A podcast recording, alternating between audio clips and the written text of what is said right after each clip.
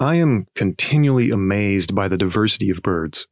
As a birdwatching tour leader, it's my job to travel the world to find as many bird species as possible. Even so, I've seen less than half of them. Thousands more are out there waiting to be admired. The variety of shapes, colors, behaviors, and ecological roles of birds is mind boggling. Just when I think I've seen the most outlandish or beautiful species, either in the flesh or in the pages of a guidebook, I come across another one that's even more impressive. They just keep coming.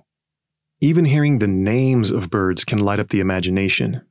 Horned screamer, marbled frogmouth, shining sunbeam, pearly eyed thrasher, yellow eared spider hunter, Tibetan snowfinch, rusty laughing thrush, rock loving cisticola, blue jewel babbler. Wow. Believe it or not, I don't actually want to see all the bird species of the world. Sure, I'll keep traveling and leading tours to see new and wonderful birds, and I'll be happy to see my list of species grow. But I really like the feeling that there will always be more avian diversity out there, more than I can ever experience in my lifetime.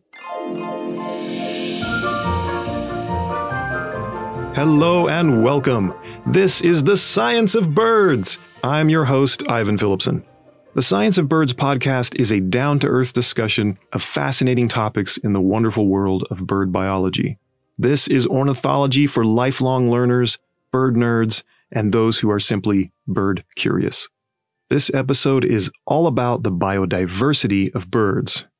The roadmap of where we're going today is first, we'll talk about when birds first started to diversify on the planet. Then we'll do an overview of their present day diversity. We'll follow that with a discussion of what biodiversity is. Then we'll consider how bird diversity is distributed around the world.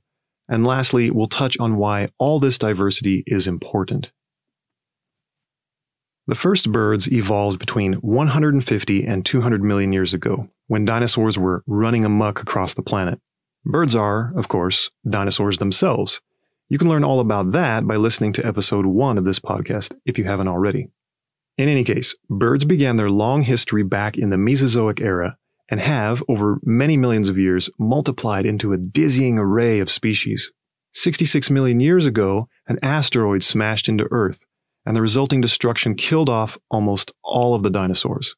That epic catastrophe is technically called the Cretaceous Paleogene extinction. I'm just going to call it the Big Extinction for simplicity. Life on Earth before and after that event were wildly different. The Big Extinction makes a stark dividing line in the fossil record for birds, and pretty much all other forms of life. Before the extinction, there were many different primitive bird species, the earliest gliding and flying birds were expanding, diversifying into different forms alongside their cousins, the standard issue non flying dinosaurs. Things were pretty good, and the future seemed bright. But then the asteroid hit, and the party came to a screeching halt.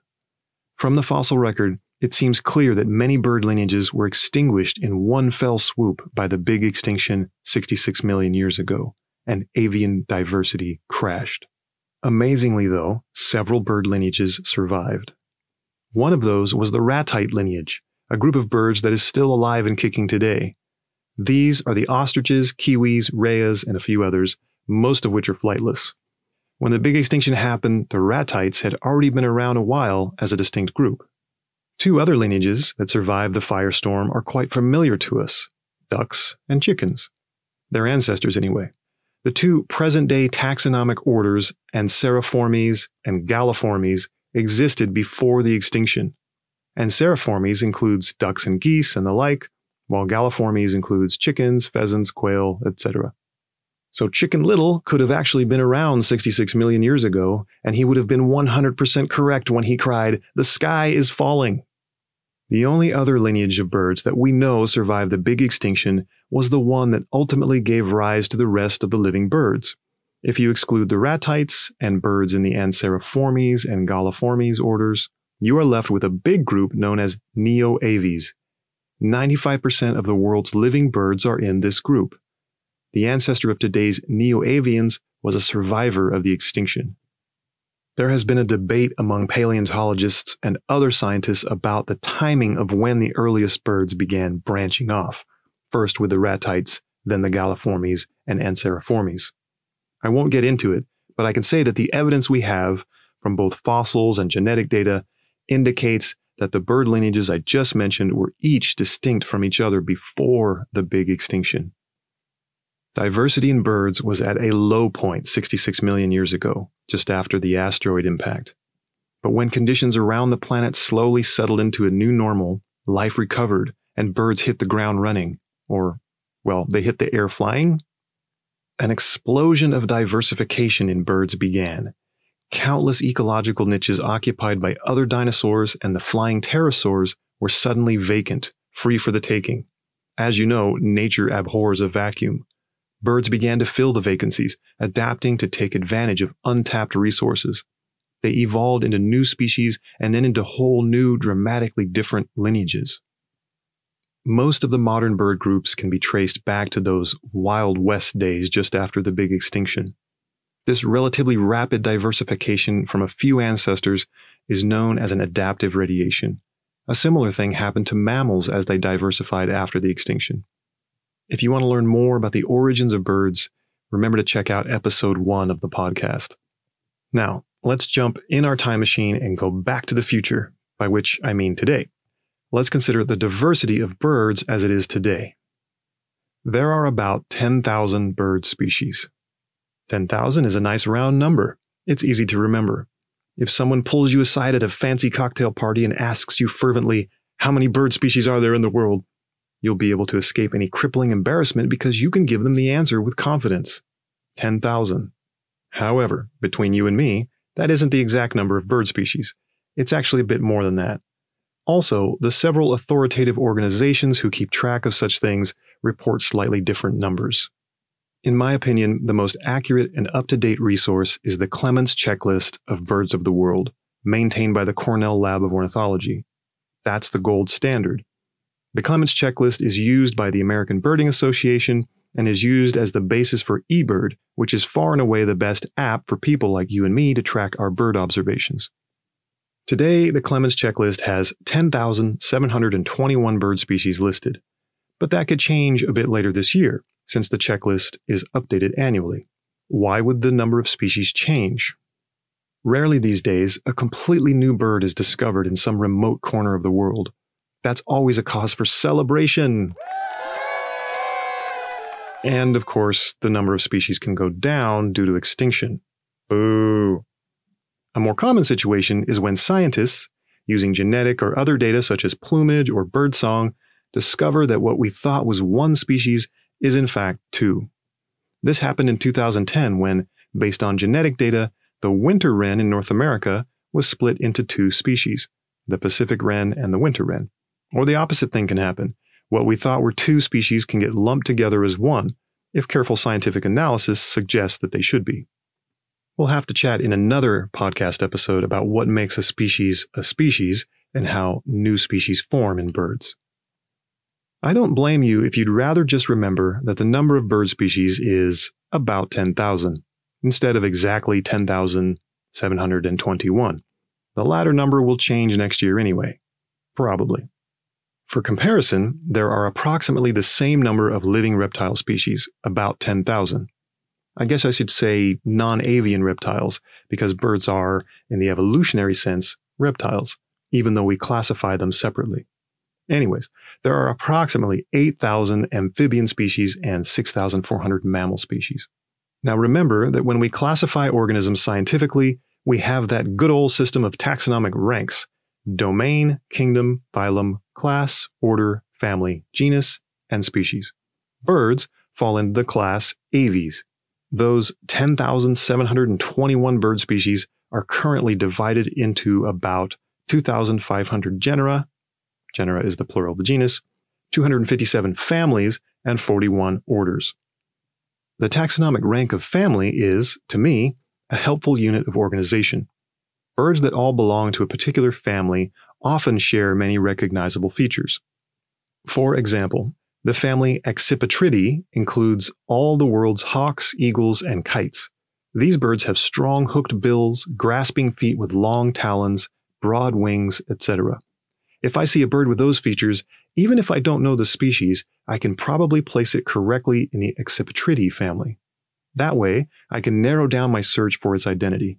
I'll flip to the appropriate section of my field guide or bird app and go from there. As I said, there are about 250 bird families, and that, I think, is a manageable number of groups to have rolling around in my head. Not that I have them all memorized, mind you, but maybe someday. Some families contain lots of species. They're very diverse. For example, there are mega diverse families centered in the tropical parts of South America. There are 349 hummingbird species in the family Trochilidae. The tyrant flycatchers of the family Tyrannidae, however, have the hummers beat with a whopping 422 species. Tyrannidae is actually the most speciose, in other words, species rich bird family in the world. At the other end of the spectrum, there are depauperate families with only a few species, or even just one lonely species. When a family or genus includes only a single species, it means that species has no close relatives. That family or genus in this case is said to be monotypic, having only one type. A monotypic bird family that comes to mind is that of the sunbittern, which lives along forested streams in Central and South America. The sunbittern has no close relatives and is the only member of the family Eurypygidae. Species diversity and family diversity, these wax and wane over the millennia and over millions of years. If we look at the diversity of life on Earth for the last 500 million years, there is an overall upward trend, an increase in diversity. This can be seen with birds too over the last 50 million or so years. But mass extinctions, as well as the less dramatic but continual losses of individual species, have pumped the brakes, so to speak, slowing the increase in diversity. Taken as one big group, birds seem to be more diverse today than they have ever been, more or less. But that's not necessarily true for each order or family of birds looked at individually. Families that are species poor today, like the sunbittern family, might have been much more diverse in the past. Some of them had a glorious golden age that is long behind them. We've been talking about diversity in birds mostly in terms of species richness, but the term biodiversity is a bit more inclusive. One fairly succinct recent definition of biodiversity is variation of life at all levels of biological organization. If we go down to the smallest microscopic level, the ultimate source of all biological variation is mutation. Mutations are rare changes in DNA sequences that happen when there are goof ups in DNA replication. Natural selection then acts upon individual variation, among individual birds, say, which expresses underlying genetic differences, including those mutations. This leads to diversity among individuals, populations, species, and all the way up to ecosystems. To keep things simple, let's continue thinking of avian biodiversity at the species level. Now, imagine a distinct region, perhaps a large island. It's a nice place, with lots of palm trees and thankfully no mosquitoes or obnoxious squirrels. Let's say we do a big survey and find all the bird species on the island, which means we get a great measure of their biodiversity there. If there are 300 bird species on the island, why is it 300? Why is it that number and not 1,000? Or why not 25? The answer is complicated. Many factors influence the biodiversity of a given place. The overall pattern is that species increase in a region through either evolution or immigration and that they decrease by extinction. Biodiversity is the balance of these. And these processes, in turn, depend on things like the region's geographic area, any natural barriers within and around the region, climate variation, etc. Evolution, immigration, and extinction are often acting in the present day, but the way these have unfolded over the region's entire history is really what has shaped the biodiversity we find there. As I said, complicated, but fascinating if you ask me. We're on a slippery slope here, heading into a discussion of biogeography. I love biogeography, but let's save that for another podcast episode. Instead, let's look at the way avian biodiversity is distributed around the globe. Birds live on all seven continents, in a vast majority of the world's ecosystems, including the open ocean and the frozen wastes of Antarctica. We have our 10,000 bird species. We have all this spectacular diversity. But it isn't distributed uniformly across the planet, nor is it distributed randomly. Instead, bird diversity follows some interesting patterns that we can detect. One of the strongest patterns is the latitudinal diversity gradient, also called the global diversity gradient. This describes how the highest levels of biodiversity, the greatest numbers of species, live in the tropical regions of the world, and diversity decreases as you move away, north or south, from the equator, towards the poles. That is the latitudinal diversity gradient. It applies to birds and many other forms of life. Why does this exist? Short answer we don't know. It's not entirely understood.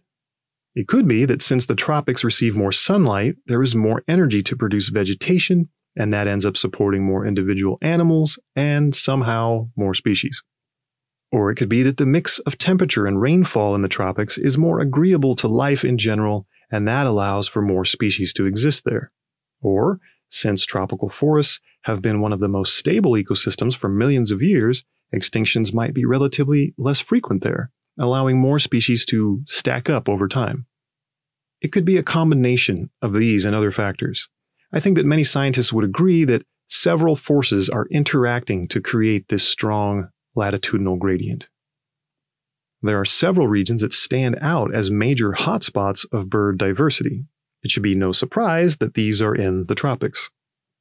If we look at a map of species richness across the planet, we can see that the Amazon basin, just east of the Andes in Peru, Ecuador, and Colombia, is a major hotspot for birds. And northern South America in general is superspecies rich for birds. But we can also look to East Africa, which has a high diversity of birds, as does Southeast Asia. Looking at the maps of these places, you'll see that mountains seem to be associated with this high level of diversity. It may be that when there is topographic diversity in a region, more habitats are available for birds and therefore more species can live there. Related to that idea is that in addition to the latitudinal diversity gradient, there is, in many places, an elevational diversity gradient. This isn't as strong a pattern as the latitudinal gradient and is even less understood. But in many places, there are more bird species at lower elevations than at high elevations.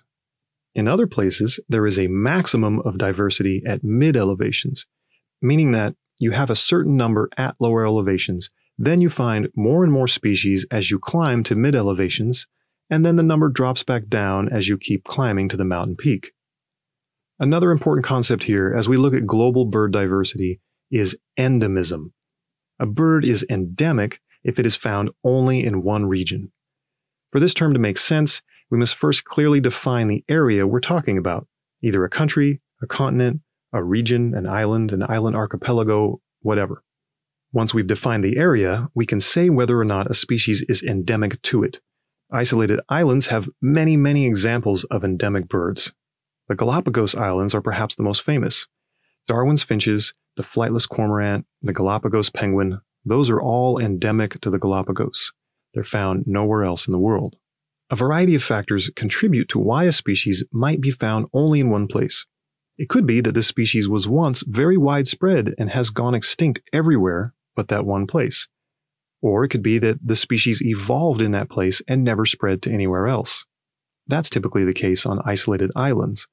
Collectively, islands around the world harbor lots of unique endemic species. That's another global pattern of avian diversity. So, why is the biodiversity of birds important? Well, first, we have to ask important to whom? Important to humans? To the birds themselves? I'm pretty sure they think that their own diversity is important. But why should human beings care about diversity in birds? Yes, this is one of those philosophical questions that we can get lost in for hours. Let's not do that. Let's try to answer the question pragmatically and also from a self centered perspective. Birds serve us by performing important jobs in the world that benefit us. Birds act as pollinators and seed dispersers for many plants that are valuable to us, such as trees that produce building material fruit and other foods, and medicine. The more bird species there are in the world, the more plant species they can help propagate.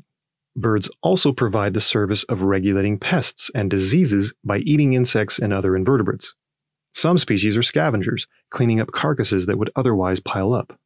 The more bird species there are in the world, the more ways they can help reduce pests and disease. And these days, you have people like me and my tour guests who love to travel the world to see new and wonderful birds. Bird watching is at the heart of a vibrant ecotourism industry that provides sustainable, nature friendly jobs for many thousands of people across the globe. Bird diversity itself is the main attraction for many, many travelers. Those travelers support lots of economic growth. Now, if we consider the good of more than just our own species, as we should, we see that bird diversity is also important because birds play integral roles in their ecosystems. They provide ecological balance. Many regulate the populations of the small animals they eat. In some places, like remote islands, birds are the top predators. Many bird species also serve as prey for other wildlife. They are connected to countless other organisms in these ways. Some birds can be considered keystone species. One example is woodpeckers in a forest ecosystem. Woodpeckers have strong bills that they use to chisel out nest cavities in trees. Numerous other bird species and mammals depend on woodpecker cavities, and those cavities also help to start the decomposition of a dead tree, ultimately helping to recycle the nutrients in the tree back into the soil. So when woodpeckers aren't present, a lot of things change in a forest, mostly for the worse. I could go on and on about the importance of bird diversity. Besides all the things I just mentioned, there is the cultural, aesthetic, and spiritual importance of birds to us humans. The world has been filled with a sparkling wild diversity of birds since our kind first stood up on two legs in eastern Africa. Birds have been our constant companions for hundreds of thousands of years. They are the voices of nature, and they are the wild animals we can most easily connect with anywhere on Earth. But as you probably know, birds are in trouble since the year 1500, humans have wiped out 182 species. We'll never see the giant moas of New Zealand again, or the Carolina parakeet, or the imperial woodpecker. You might think that 182 species lost over 500 years isn't so bad, but currently there are, are at least 1,200 bird species that are likely to go extinct in the coming decades because of what we are doing to them. That's about 11% of all bird species. And that's not counting the many species that are in decline across the world, even if they aren't facing imminent extinction. We are losing bird diversity much faster than it is being replaced by evolutionary and ecological mechanisms. You're listening to this podcast, so perhaps I'm preaching to the choir here. We still have a chance to save the vast majority of our wonderful bird species. Each of us should do what we can to help these amazing creatures and the ecosystems that they live in. And that is it for this episode, my friends. Thanks so much for being here with me. Sorry to end on a slightly solemn note, but you can't really talk about diversity without running into the reality of the current biodiversity crisis. In any case, I hope you learned something here today and that you feel inspired to help birds in whatever ways you can. If you love birds and want to learn more about their biology and their conservation, please subscribe to this here podcast, The Science of Birds. You can also see the show notes for this episode on the website at scienceofbirds.com. I would be delighted if you signed up for the email newsletter, which you can do right there on the website, scienceofbirds.com. I'm Ivan Phillipsen, and I'll catch you next time. Ciao.